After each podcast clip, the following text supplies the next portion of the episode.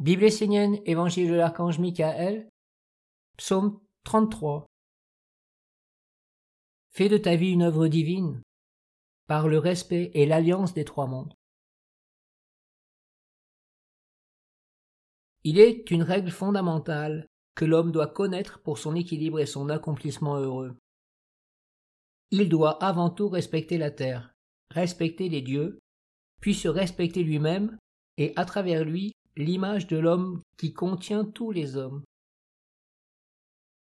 L'homme souffre parce qu'il ne se respecte pas. Il n'est pas en accord avec ses idées, il ne respecte pas la terre, la terre extérieure comme sa propre terre intérieure. Il ne respecte pas non plus le monde divin parce qu'il le limite dans des illusions, dans des principes, comme par exemple que le rôle de l'homme est d'être au service du monde divin. Bien sûr, un tel concept est vrai, mais il ne doit pas être cristallisé et mort. L'image que tu te fais du monde divin est dissociée de la mer et de toi-même. Pourtant ces trois mondes sont indissociables. Alors ne fais pas dans un de ces mondes quelque chose qui n'est pas en accord avec la plus haute conscience, la plus haute sensibilité et la loi cosmique.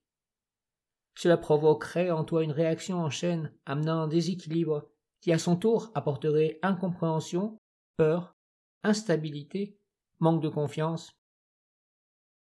Une règle doit être appliquée. Sois ce que tu es, agis en accord avec ce que tu es. Ne fais pas plus que ce que tu peux porter. Il vaut mieux réaliser une petite chose équilibrée dans les trois mondes, en accord avec le divin, l'homme et la terre, plutôt qu'une grande qui engendre un déséquilibre. Sois en harmonie avec toi-même, sois un, unifiant ces trois mondes. Ainsi tu seras le hiéroglyphe parfait, tu seras l'équilibre des mondes, le centre de la balance.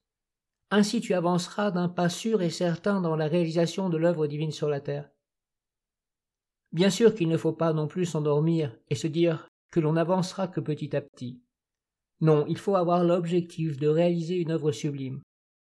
Mais il faut surtout cultiver la volonté de ne rien détruire, de ne pas engendrer de déséquilibre. C'est une règle et une base que tu dois acquérir, car à un moment donné, il est inévitable que tu devras traverser l'épreuve de te sentir sur une corde raide tendue au-dessus d'un abîme. Seule la stabilité et ton lien avec le haut te sauveront, car à n'importe quel moment, par le moindre souffle, tu pourrais tomber à droite ou à gauche. Alors, sois un, unifiant tous les mondes.